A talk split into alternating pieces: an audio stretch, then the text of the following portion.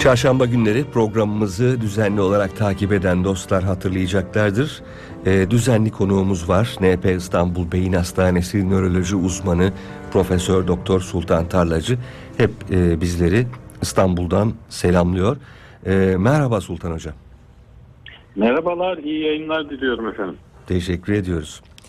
E, bugün Dünya Çalışan Kadınlar Günü dolayısıyla e, programımızın ilk bölümünü kadınlarımızı ayırdık.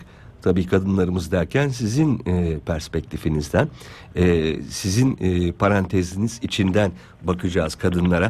Daha doğrusu kadın ve erkeğe. Şimdi e, cinsimiz ne olursa olsun hocam, sanıyorum beynimizin de bir cinsi var değil mi? Cinsiyeti var. Evet, evet. Şöyle bir durum var aslında. Ee, yani hepimizin aslında beyni oldukça farklı. Hatta parmak izlerimizden bile farklı. Hı hı.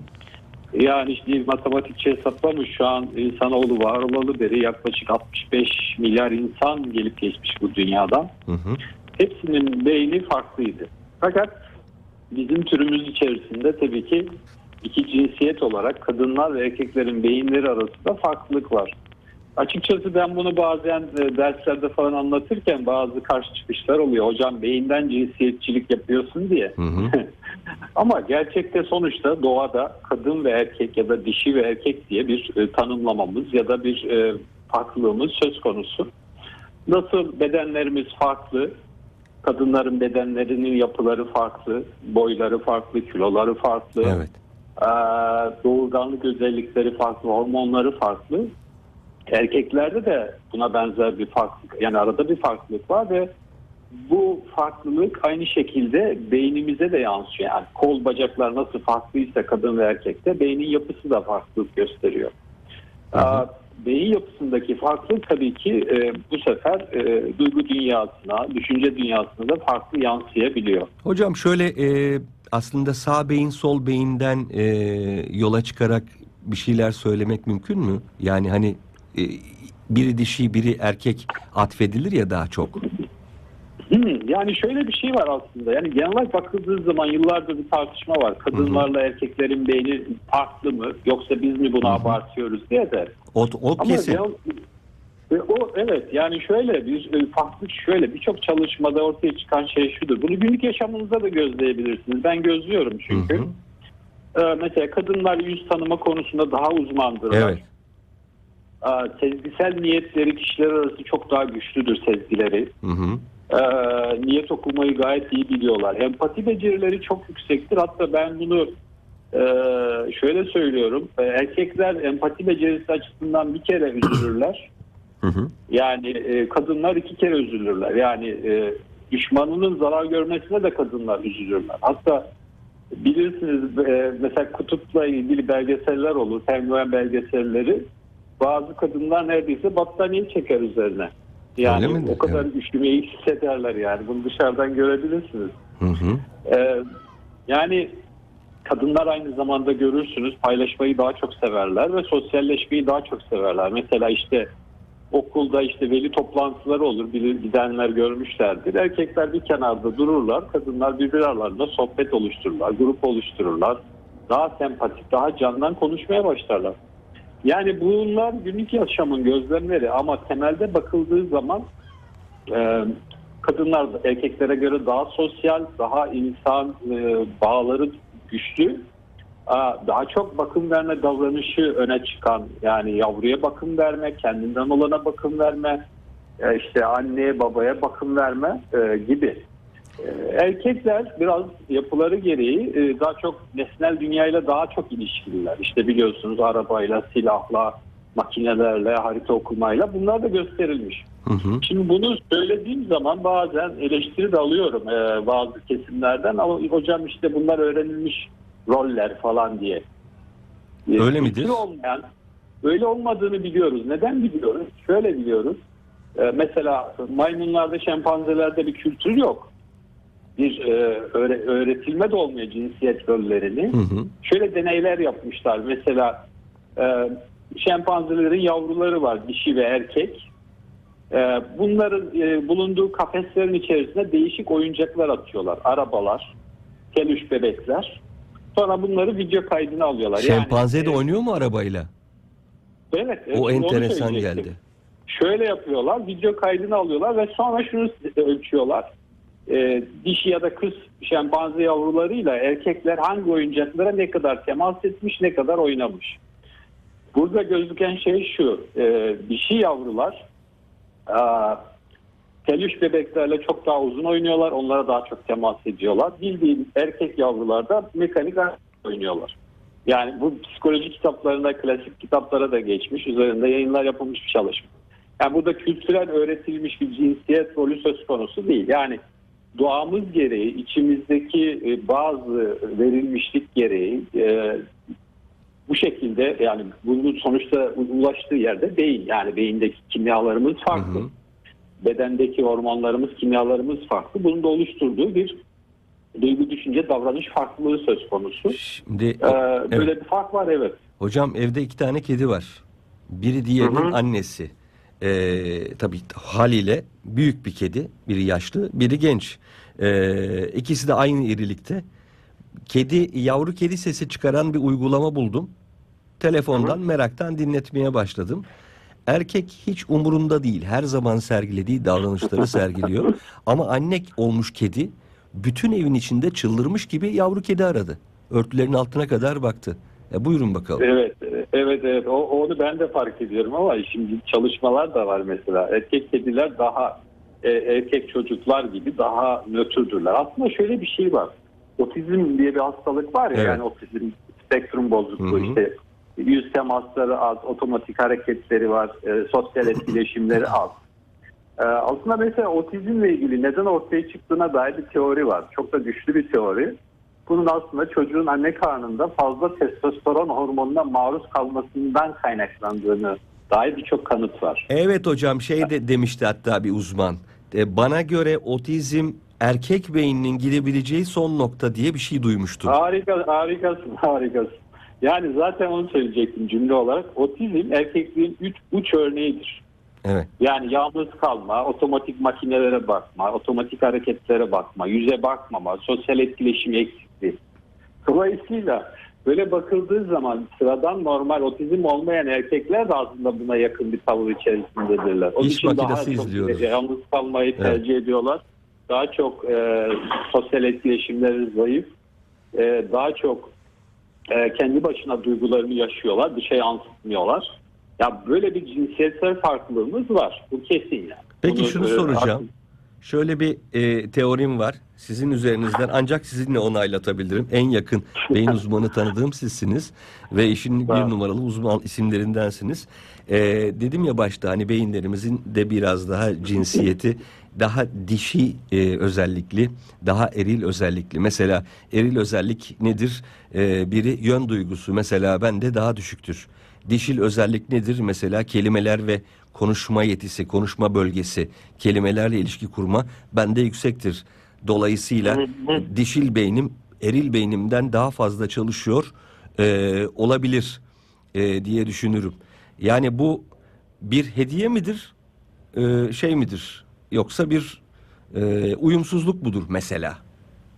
Şimdi şöyle bir şey var aslında beyin açısından bakıldığı zaman yani bedensel olarak bizim bir cinsiyetimiz var değil mi? Yani Tabii. bakıyoruz ya da işte kimliksel olarak nüfus kağıtlarımızda eskiden vardı biliyorsunuz pembe ve mavi nüfus kağıtları. Evet. yani istatistik yaparken de mesela cinsiyetleri kodluyoruz. İşte erkek bir, kadın sıfır istatistik yaparken giriyoruz tablolara. Fakat normalde bakıldığı zaman aslında bizim e, insan cinsiyetini ya da cinsiyetin bu kadar keskin ayrımları çok az. Ee, mesela şeyler var. e, bazı yönlerimiz feminen, bazı yönlerimiz maskülen olabilir. Çünkü cinsiyet kodlanırken bir genetik tabii ki e, başlangıcı var. Cinsiyetimizin ne olacağı konusunda. Sonradan birçok hormon, birçok faktörle e, cinsiyet kodlamamız ortaya çıkıyor beynimizde. Hı hı. İnsan türünde böyle keskin ayrım olsa da mesela palyaço balıkları var bilirsiniz. Evet. Nemo balığı vardı ya üç Evet. animasyon. Mesela palyaço balıklarının e, genelde o anemonlar içerisinde koloni olarak yaşarlar. Kolonide yaklaşık 100-150 balık bulunur. E, koloninin sahibi kraliçedir. Dişidir. Geride kalan hepsi erkektir. Paleçe balıkları. Ee, balıklar arasında şöyle ilginç bir şey olur. Herhangi bir şekilde bu kraliçe e, paleçe balığı e, ortadan kalktığı zaman ya da işte balık Nemo'daki gibi bir köpek balığı onu yediği zaman İkame mi olur? geri, evet, geride kalan erkekler içerisinden bir tanesi dişil özellikler gösterir ve sürünün koloninin başına geçer ve dişi özellikler yani yumurtlamaya başlar. Çok ilginç. Bu balıklar arasında çok sıktır mesela hermafrodit çift cinsiyetli balıklar diye geçer. Hı hı. Yani doğada özellikle canlılarda aşağı inildikçe sürüngenlerde işte ve balıklarda e, bu geçişler çok daha e, net gözükebiliyor. Dolayısıyla aslında biz e, insana e, yani bütün insana insanoğlu diye bakmamız lazım. Hı hı. Yani evet tabii ki cinsiyetsel farklılıklar, fiziksel farklılıklarımız var. Kadınların beden kitlesi erkeklerden yüzde yirmi daha azdır. Bu doğada da böyledir. Diğer canlılarda dişiler beden olarak daha küçüktür. Ama bu şu anlama gelmiyor. Yani e, iş fırsatları ya da imkanları e, kısıtlama ya da e, onlarda e, kısıtlığa gitme konusunu gerektirmiyor. Aslında herkese insan diye bakmak lazım. Yani dişi erkek evet var. Fakat ya da kadın erkek var ama herkes aslında insan. Evet. Bu gözle bakmak lazım diye düşünüyorum açıkçası. Şimdi hocam e, kadınlar ve erkeklerin farklı dilleri olduğu için çoğunlukla e, sıkıntı çekiyoruz. E, yani aramızda itişmeler e, oluyor. Mesela şimdi konuşma stratejileri. Erkek ve kadının farklı farklı konuşma stratejileri olduğu belirlenmiş. Yani bunu Evet. normal kabul etmek lazım. Yani bir erkek ağırlıklı olarak yeni bir ortama girdiği zaman ya bilgi vermek için ya da kendini kanıtlamak için. Yani yeni sürüye kendini kanıtlamak için konuşma ihtiyacı duyarken kadınlar bağ kurmak için konuşuyorlarmış. Yani İşte bu da çok ciddi bir var evet, ya sosyal etkileşim için. çok farklılık Yani- oluşturur bu. Yani şöyle ya, aslında insan ilişkilerinde sorunların çoğu dediğiniz gibi bu dil iletişiminden kaynaklanıyor. Çünkü biz dili kullanıyoruz ama aynı zamanda mimikleri de okuyoruz. Yani bir de kelimelerin ve cümlelerin arasında söylenmemiş cümleler de oluyor. Meta o mesajlar. de yorumluyoruz. Evet. Yani vurgular mesela konuşurken bizim e, bir prozodimiz var, aruzumuz var, sese verdiğimiz bir renk var.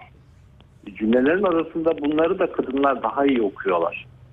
Kesinlikle. Ee, bu sefer e, erkek daha kül, daha otizme eğilimli ya da daha ne diyelim e, duygusuz konuştuğu e, algılanıyor karşı tarafta. Aslında e, bunu yani karşı cinsi tanımak gerekiyor ama e, karşı cinsin de ya da erkeğin ve kadının da doğasının olduğu gibi kabul etmek gerekiyor.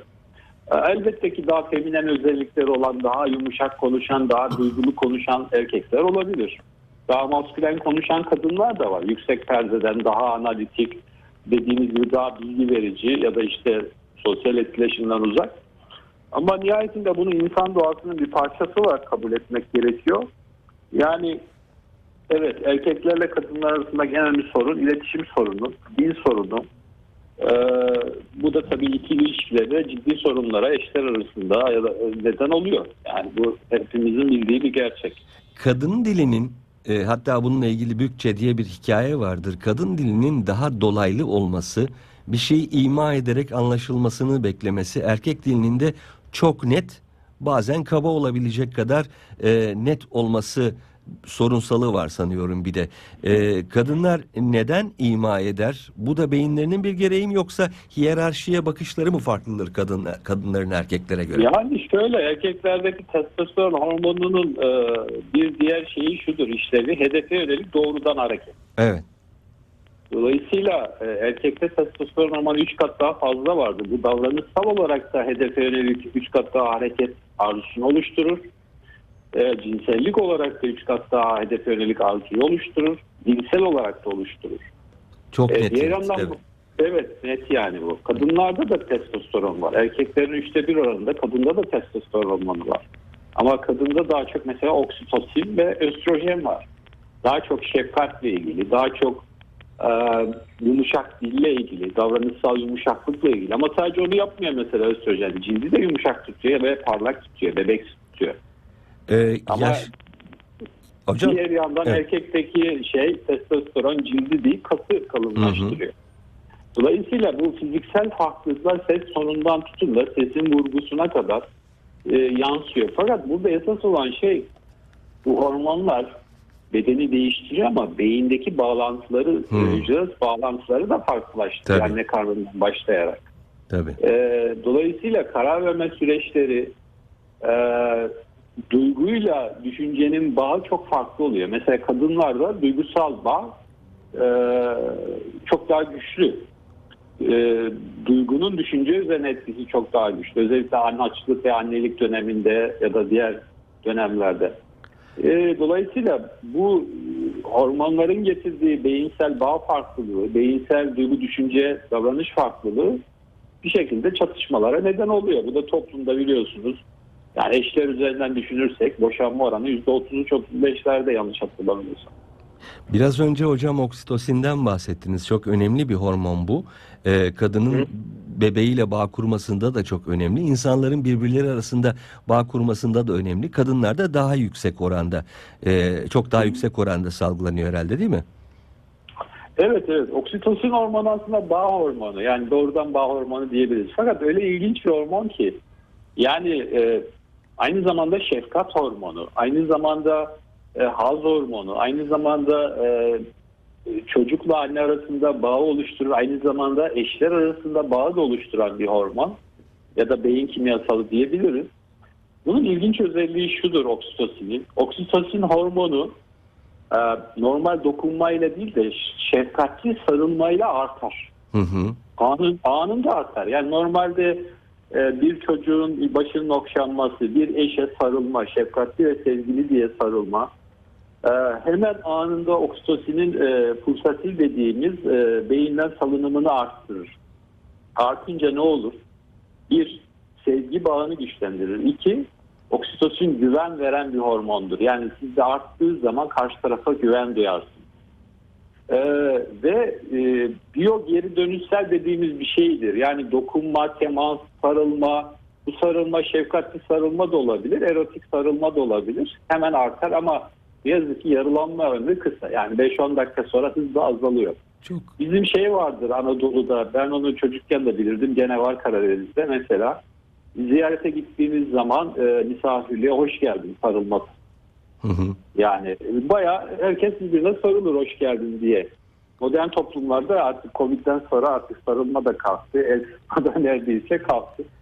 Aslında o sarılmanın gayesini şimdi düşünüyorum. Karşı tarafa güven ve e, güvenle başlama yani söze güvenle başlama, endişesiz başlama Çok. e, bir şeyi yani geleneksel olarak e, derinlerden Anadolu kültüründen gelen bir şeymiş demek. Çok haklısınız. Ee, toplulukların önüne konuşma yapıyoruz. Ee, çeşitli yerlere davet alıyoruz veya eğitimler veriyoruz.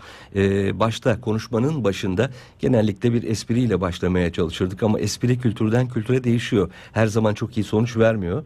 Ben son birkaç sene insanların ayağa kalkıp birbirine sarılmasını sağladım. İnanılmaz buz kırıcı bir e, ortam hocam. Pek çok espriden daha iyi bir açılış bence. Dediğiniz İşte o gibi. sarılma sırasında hepsinin Evet. oksitosinini arttırıyorsunuz. Kesinlikle. Artınca da güven artıyor ve neşe artıyor. Huzur dediğimiz bir şey ortaya çıkarıyor oksitosin. Ortak bir ortam Oksitosin. oluşuyor. Evet. Sosyal bağı güçlendiriyor. Yani yabancı olsa da fark etmiyor. Oksitosin aynı zamanda e, yüz tanımayı da güçlendirir. Hmm. Tabii Yani, bağ kurduğu e, için empatiyi de yapıyor ve evet. Evet, evet, evet, aynen dediğiniz gibi empati gücünü de artıyor, şefkati arttırıyor karşı tarafa. Karşı tarafta bir insan olarak biz yanımızda bir yabancı olduğu zaman daima bir tehditkarlık algısı oluşur bizde. Yani kim bu, nedir tanımadığımız için. Hı hı. E, fakat mesela oksitosin e, yükseldiği zaman güven duygusu artar o, o etaptaki kişilere karşı. Hatta bunu bazen e, pazarlamacılar da kullanıyor. Yani oksitosin deneylerinde mesela kişiye oksitosin burundan sprey olarak sıkıldığı zaman daha çok karşı tarafa güveniyor ve daha çok yatırım yapıyor, daha çok alışveriş yapıyor. Var mı hocam o sprey? O spreyden bulmak istiyorum. Var mıdır? Ben henüz ulaşamadım. Varsa lütfen. Oksitosin, oksitosin yollayın. şöyle, oksitosin e, 1968'lerde yanılmıyorsam e, ayrıştırıldı kimyasal olarak bilim insanı tarafından. Hatta ayrıştıran kişi Nobel ödülü aldı. günümüzde oksitosin kullanılıyor. Yani e, mesela kadın doğumda kadın doğum yapanlar bilirler. Gebeliği e, e, indüklemek için yani doğumu tetiklemek için kullanılıyor şu anda Evet. yaygın olarak. Ee, Hocam. şöyle bir durum da var o pazarlama açısından. Ee, içinde oksitosin olan şeyler var. Ee, parfümler. Güven Hmm. duygusu oluşturması Hmm. amaçlı. Ee, aslında oksitosin herhalde ben bazen düşünüyorum. Siyasilere biraz uluslararası ilişkilerde siyasilere çaktırmadan koklatmak lazım ya da sıkmak lazım. Hocam o zaman e, biz size veda ederken siz lütfen adresinizi bırakın. Ben son kitabım Oksitosini size göndereyim. Bu vesileyle. Olur, olur. mu? Çok teşekkür Peki. ediyorum. Görüşmek Teşekkür dileğiyle ediyorum. hocam. E, sohbetinize diliyorum. sağlık. Teşekkür ediyoruz. Hoşçakalın.